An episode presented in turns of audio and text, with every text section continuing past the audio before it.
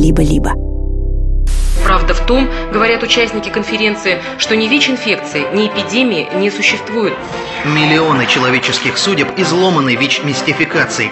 Абсурдом является и то, что синдром, не имеющий ни клинической, ни морфологической манифестации, законодательно возведен в ранг смертельного, то есть неизлечимого заболевания. Со времени якобы открытия СПИДа Соединенные Штаты Америки потратили более 50 миллиардов долларов. Но несмотря на огромные деньги, вирус СПИДа, который бы отвечал принятым стандартам, до сих пор не выделен. СПИД не проблема врачей и вирусологов, а лженаучный терроризм. То, что вы сейчас слышали, это материал общественного движения «Всероссийское родительское собрание» по мотивам Большой конференции о моральном состоянии и здоровье российской молодежи в 2008 году. К моменту, когда этот ролик вышел, Советского Союза уже 17 лет как не было. А идея того, что ВИЧ и СПИД – это коварное изобретение американского правительства и корпораций, все еще была жива. Жива она и сегодня. Это вообще один из самых живучих мифов, порожденных КГБ.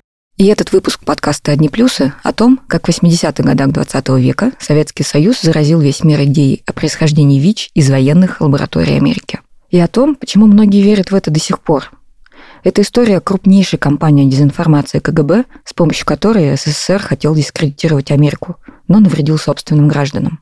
Это история об операции «Инфекция».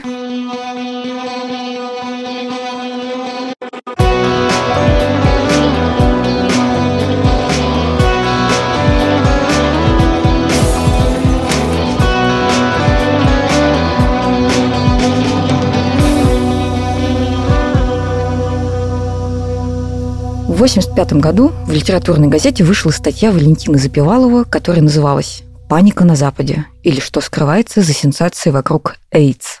История эпидемии ВИЧ-СПИД автор пересказывал так. Вот уже который месяц на Западе царит возбуждение в связи с таинственной болезнью, все больше принимающей размах эпидемии. AIDS унес 6 тысяч жизней. Именно из США, кстати. Он и пошел гулять по свету.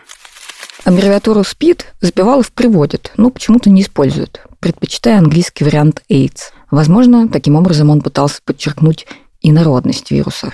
Затем он рисует заинтригованным советским читателям зловещую картину из глубины истории. Первые сигналы об AIDS появились в 1978 году, когда вспышки этой загадочной болезни были зарегистрированы в Нью-Йорке среди выходцев из острова Гаити, страны-сателлита США. Вновь AIDS заявил о себе в 80-м году, причем снова в Нью-Йорке. На сей раз, кроме гаитянских иммигрантов, болезнь охватила и коренных американцев, в основном гомосексуалистов, наркоманов, бродяг. Потом Сбивало говорит о десятках тысяч уже инфицированных американцев и предполагает, что их существенно больше. Просто врачи это скрывают. А затем следует заход про некие эксперименты на людях. Знакомясь со всем этим, невольно задумываешься, почему AIDS, как и некоторые другие новые болезни, начинают распространяться прежде всего в городах восточного побережья, в данном случае в Нью-Йорке. Потом автор переходит к главной мысли. Выходящая в Индии солидная газета «Патриот», например, прямо высказала предположение, что AIDS – следствие таких же бесчеловечных экспериментов Вашингтона. В подтверждение своей позиции она приводит следующие факты. Итак, какие же факты приводит солидная индийская пресса и пересказывает советская литературная газета. Источник нового вируса – медицинский исследовательский институт инфекционных заболеваний, расположенный в Форт Детрике, где американские военные ведут работы в области иммунологии. Форт Детрик печально известен всему миру тем, что в его лабораториях создается биологическое оружие, а на его полигоне в прошлом неоднократно проводились различные эксперименты – После официального запрещения президентом США Ричардом Никсоном производства и испытания этого оружия в Соединенных Штатах, Пентагон и ЦРУ вовсе не отказались от них, а еще строже засекретив работы, перенесли ряд исследований на территорию других стран. В результате, утверждает Патриот и вслед за ней литературная газета, в секретных лабораториях выделили совершенно новый тип вируса – AIDS. Остальное было делом техники, пишет влиятельная индийская и советская пресса. Вирусом заражают часть донорской крови, которую переливают ничего не подозревающим больным. Отдельные испытания, возможно, были проведены на Гаити, а также на определенных группах населения США, в первую очередь на изгоях общества, наркоманах, гомосексуалистах, бездомных. В конце статьи Валентин Запивалов мягко намекает, что когда это правда станет достоянием широкой общественности, ЦРУшников засудят. Резюмируя, хочется заметить, вполне возможно, что в конце концов, как это не раз бывало и в прошлом, кто-то из жертв возбудит дело против Пентагона и ЦРУ, и тогда окончательно вскроется, что все жертвы AIDS – результат очередного чудовищного эксперимента. Зачем я вообще так подробно пересказываю эту потрясающую советскую публицистику времен Холодной войны? Да потому что именно эта публикация в литературной газете дала старт масштабной дезинформационной кампании, которую придумали КГБ против США, чтобы ослабить позиции Америки на мировой политической арене. А литературная газета, ну, по мнению исследователей, была площадкой, на которой так называемые активные мероприятия, так КГБ называли свои дезинформационные кампании, тестировались. Откуда я это знаю? Спасибо нашим соавторам исследовательской лаборатории «Плюс история» музея «Гараж». Когда в 2020 году, во время пандемии коронавируса, когда мы все сидели по домам, ко мне пришли э, ребята из инклюзивного отдела и сказали, что они хотят пригласить художников, которые бы могли поработать с темой ВИЧ и то, каким образом она репрезентируется ну, вот внутри российского сообщества. И оказалось, что таких художников практически нет. Либо они есть и не готовы на эту тему говорить. И я задалась одним простым вопросом, по какой такой причине это происходит какой такой причине нет вообще никакой возможности почему-то говорить об этом, например, с точки зрения искусства. Это говорит Екатерина Суверина, культуролог, одна из участниц лаборатории «Плюс история», посвященной феномену ВИЧ, советской и российской культуре. Без этой лаборатории не было бы и этого сезона одних плюсов, и мне было важно расспросить Катю, зачем музейщикам вообще понадобилось разбираться с темой ВИЧ, и в частности с КГБшной компанией по дезинформации. Я пошла с этой затеей к Field Research группе, которая в музее Гараж работает, и спросила, что они по этому поводу думают, и готовы ли они мне помогать все это искать. Они сказали, что их сильно интересует эта тема, и мы поехали в отдел э, периодики РГБ. РГБ – это Российская государственная библиотека. И поняли, что мы попали, как Алиса, в страну чудес. Только наоборот. Начиная с 83 по 91 год мы обнаруживаем какие-то пробелы в документах, очень интересные статьи, э, которые в медиа выходят, да, довольно дискриминирующие. Э, мы обнаружим, что их много. Так мы наткнулись на тему, связанную как раз с Пентагоном. Чтобы восстановить картину того, как складывался советский, а потом российский нарратив о ВИЧ, полный лжи и ужаса, исследователи взяли десятки интервью экспертов, в том числе медицинских чиновников – проанализировали горы документов и прочитали сотни писем советских граждан в газеты и министерства. Некоторые пишут, что больным доверять нельзя, нам нужно срочно всех сослать на остров, иначе заразятся честные советские люди. Либо письма, которые все время говорят э, также в Торе СМИ того времени, середины 80-х годов, о том, что вот эти проститутки, цитируя, гомосексуалисты, как они их называли, и наркоманы. Это все падшие люди, не надо, пожалуйста, их лечить. Просто либо сошлить на остров, либо устроить им там карантин какой-то. В общем, сделайте что-нибудь, чтобы просто нормальные советские люди уже вздохнули. Потому что всем страшно, все боятся из-за каких-то отбросов общества. Катя знает, что в начале эпидемии на Западе к людям с ВИЧ относились примерно так же. Но как исследовательница она пытается ответить на вопрос, почему это, как она говорит, стена отчуждения не сломалась в России – а еще ее часто спрашивают, зачем ей исследовать это, ведь у нее же нет ВИЧ-положительного статуса. Как человек без статуса я взялась за то, чтобы выстроить то, что в историко-философских науках называется генеалогией, то есть понять вот эту ветку, откуда она пошла, откуда вся эта ужасающая стигма взялась и почему она засела в головах людей. И мне кажется, что вот в этом отношении я могу каким-то образом говорить, потому что когда ко мне действительно приходят и, говорят, и спрашивают меня, а зачем что ты этой темой ты занимаешься вообще? Зачем тебе это надо? Потому что кажется, что если бы это был плюс человек, э, все бы было бы так понятно, так прозрачно, что он пытается восстановить свое право на что-либо. Понимаешь, меня вот это очень сильно э, раздражает в этом отношении, что им не дают права говорить, не дают права быть. И я могу дать им ответ на вопрос, почему, откуда эта стигма взялась, и почему люди не рефлексируют над э, собственной ненавистью по отношению к другим. Вернемся к дезинформационной кампании Советского Союза. Катя объясняет, КГБ не были оригинальны, спекулируя на искусственном происхождении ВИЧ в военных лабораториях США. Первая статья, связанная с обвинением американского правительства в том, что они создали именно этот вирус, появилась 9 июля 83 в Boston Gay Community. И написал ее редактор Чарли Шивели, который был радикальным гей-активистом и сооснователем этой газеты.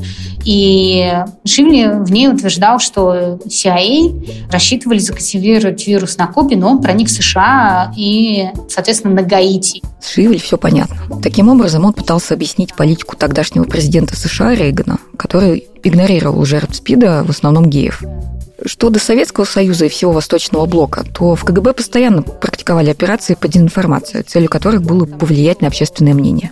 Эти активные мероприятия включали в себя манипуляции посредством СМИ, письменно-устную агитацию, использование коммунистических партий, подставных организаций, подпольное радиовещание и много всего другого – им-то нужно с одной целью, например, для того, чтобы, не знаю, большие страны на тот момент э, третьего мира, э, ну и на сегодняшний момент, к сожалению, тоже некоторые из них, например, африканские или Индия, они больше симпатизировали э, Советскому Союзу и думали, что вот она политика правды Советского Союза, а они симпатизировали, например, Соединенным Штатам Америки, которые узурпаторы, угнетатели и капиталисты проклятые. Соответственно, в 1983 году году выходит в газете «Патриот» э, статья про СПИД.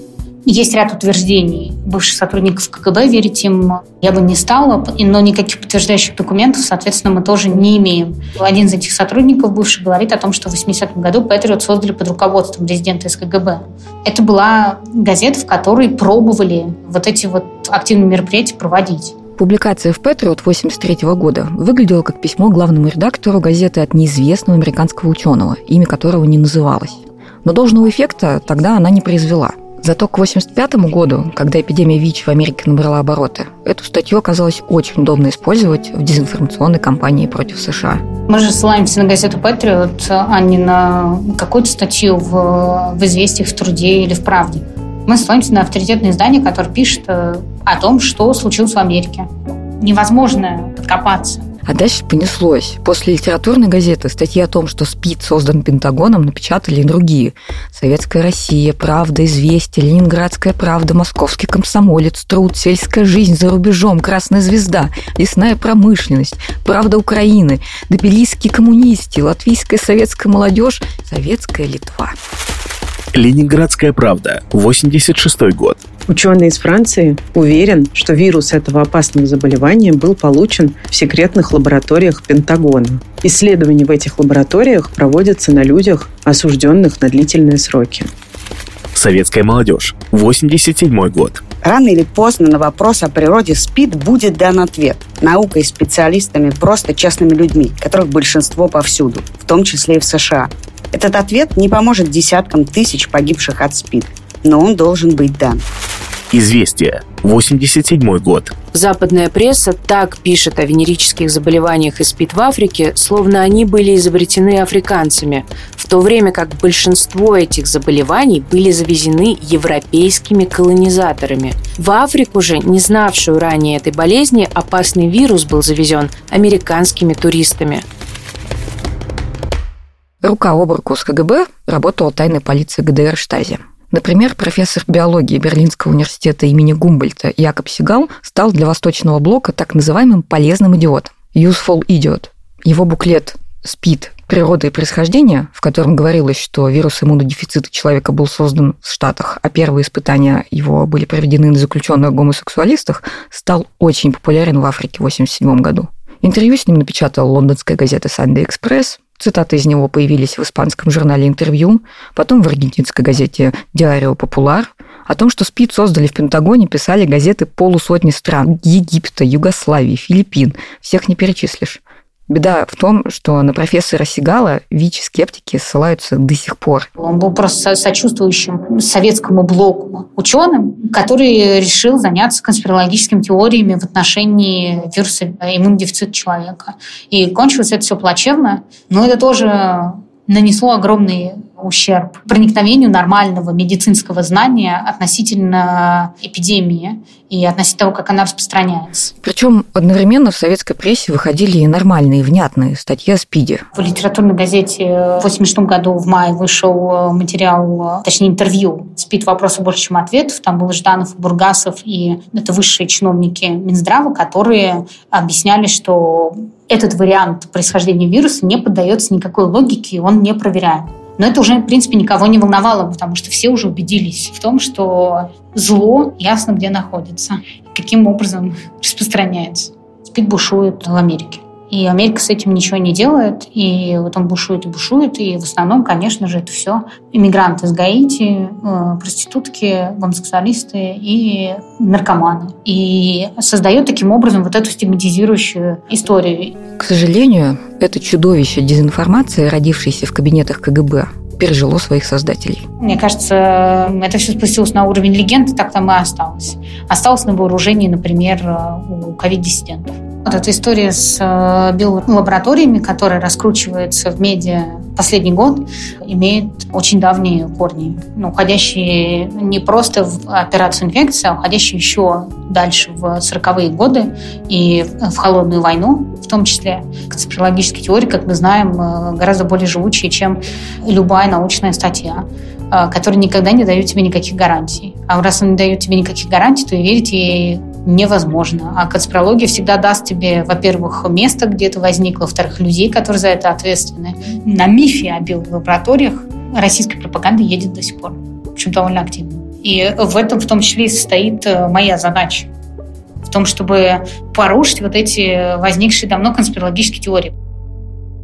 Операция, развернутая КГБ и Штази под кодовым названием «Инфекция», стала одной из самых успешных дезинформационных кампаний против США – Многие другие попытки распространения дезинформации оказались неудачными, а со СПИДом КГБшникам повезло. Большой вклад в разоблачение этой кампании внесли старший историк Центра военной истории США Томас Богарт и историк Дуглас Селвидж. Вот что говорит Богарт. Я разговаривал с бывшими разведчиками Олегом Калугиным и Олегом Гордиевским. Они подтвердили, что такая операция проводилась. А вот слова Селвиджа. КГБ и Штази нашли людей на Западе, которые могли бы быть заинтересованы в продвижении этой версии и всячески помогали им, действуя через своих агентов и в том числе через дипломатов. Конечно, были и энтузиасты, которые бескорыстно распространяли фальшивку, в их числе движение «Черных пантер», ультраправые группировки Аризоны и представители гей-сообщества Нью-Йорка. Наиболее убедительное подтверждение тому, что операция «Инфекция» была спланирована КГБ, обнаружил академический директор Берлинского музея шпионажа Кристофер Неринг в архиве органов госбезопасности Болгарии. В сентябре 1985 года болгарский КГБ получил от КГБ СССР справку номер 2955, которая начиналась так – Нами проводится комплекс мероприятий в связи с появлением в последние годы в США нового опасного заболевания, так называемого синдрома приобретенного иммунодефицита – СПИД. Было бы желательно, если бы вы смогли подключиться к осуществлению указанных мероприятий через ваши возможности в партийных, парламентских, общеполитических и журналистских кругах западных и развивающихся стран путем продвижения в буржуазную печать следующих тезисов. Ну, а про указанные мероприятия и тезисы я уже рассказала. Среди других советских вбросов было убийство президента Кеннеди, которому, по версии КГБ, был причастен ЦРУ. А еще ложное обвинение в том, что американцы якобы занимаются усыновлением сирот в Южной Америке, чтобы изымать у них органы для пересадки. Штатам даже пришлось создавать специальную группу противодействия дезинформации КГБ, которая разоблачала советские фейки, в том числе о СПИДе. В 2018 году «Нью-Йорк Таймс» выпустили большое расследование, посвященное дезинформационным кампаниям Советского Союза и современной России против США – Интервью для материала «Нью-Йорк Таймс» взяли и участников американской группы противодействия активным мероприятиям КГБ. Вот как вспоминает всю эту заваруху с индийской газеты «Патриот» и советской прессой Кейтлин Бейли, одна из участниц этой группы. Меня так разозлило, что они обвинили Соединенные Штаты в создании вируса ВИЧ, потому что я знала, как эффективно это может быть использовано против нас. Это меня очень разозлило и мотивировало действовать. Я просто рассверепела – Зарубежные правительства поверили, что США создавали новое биологическое оружие. А это не только формировало у них негативное отношение к нам, но и бросало тень на всю нашу политику. И это всплывало в их подсознании каждый раз, когда мы с ними что-то обсуждали. Кэтлин вспоминает, что их рабочая группа была очень скромной по сравнению с тем, сколько людей работало над КГБшными компаниями в Советском Союзе. Людей было немного, бюджет небольшой. Тем не менее, они подготовили специальный доклад о дезинформационной кампании по СПИДу, который в итоге попал в руки Михаилу Горбачеву. Советский Союз был уже в глубоком кризисе. Горбачеву нужны были экономические договоренности с внешним миром, поэтому случилось невероятное. Он принес извинения Рейгану за эту кампанию и пообещал ее прекратить. Когда мы в нашей рабочей группе узнали, что Горбачев ознакомился с нашим докладом, вот это было круто, действительно круто. Он не мог отрицать того, что мы написали в этом докладе. И он не отрицал.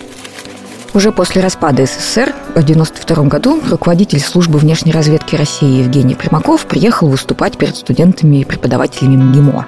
И там признал, что материалы о происхождении СПИДа в военных лабораториях США, раскрывающие коварный замысел американских ученых против человечества, целиком и полностью выдуманы в кабинетах КГБ. Казалось бы, в этой истории можно было поставить точку, потому что даже официальные лица признали советский след в этой дезинформационной кампании. Но, кажется, ни Горбачева, ни Примакова толком не услышали – их никто не услышал сто процентов. Э, я думаю, что они сказаны были для того, чтобы их услышали советские граждане, потому что советских граждан к тому моменту вообще было, мягко говоря, наплевать. Это снова Катя Суверина из гаража. В конце концов, и они могли бы напечатать большое опровержение, связанное с тем, что, извините, вся эта история с Патриот и с людьми, на которых мы ссылались в литературной газете, но они этого не сделали.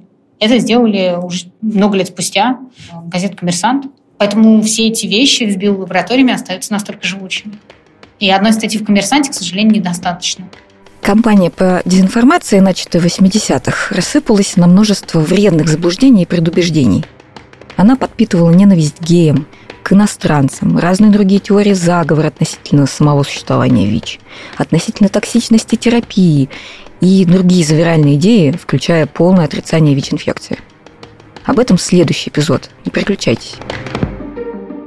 Кстати, что же тот самый автор литературной газеты Валентин Запивалов думает о своей статье о СПИДе?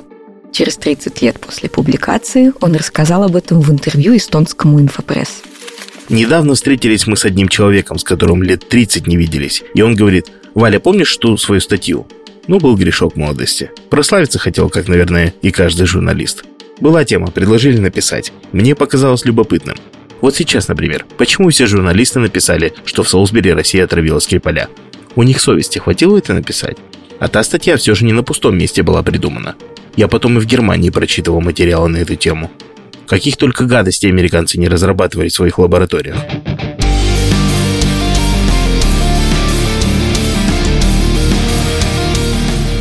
Над этим эпизодом работали звукорежиссер и композитор Эльдар Фаттахов, продюсеры Кирилл Сычев и Лика Креймер, редакторка Настя Красильникова. С ресерчем и фактчекингом нам помогали исследовательницы из гаража Катя Суверина и Дарья Павренко, а ведущая и авторка сценария я, Рита Логинова. Подписывайтесь, ставьте оценки, оставляйте отзывы и не позволяйте дурить себя. Пока.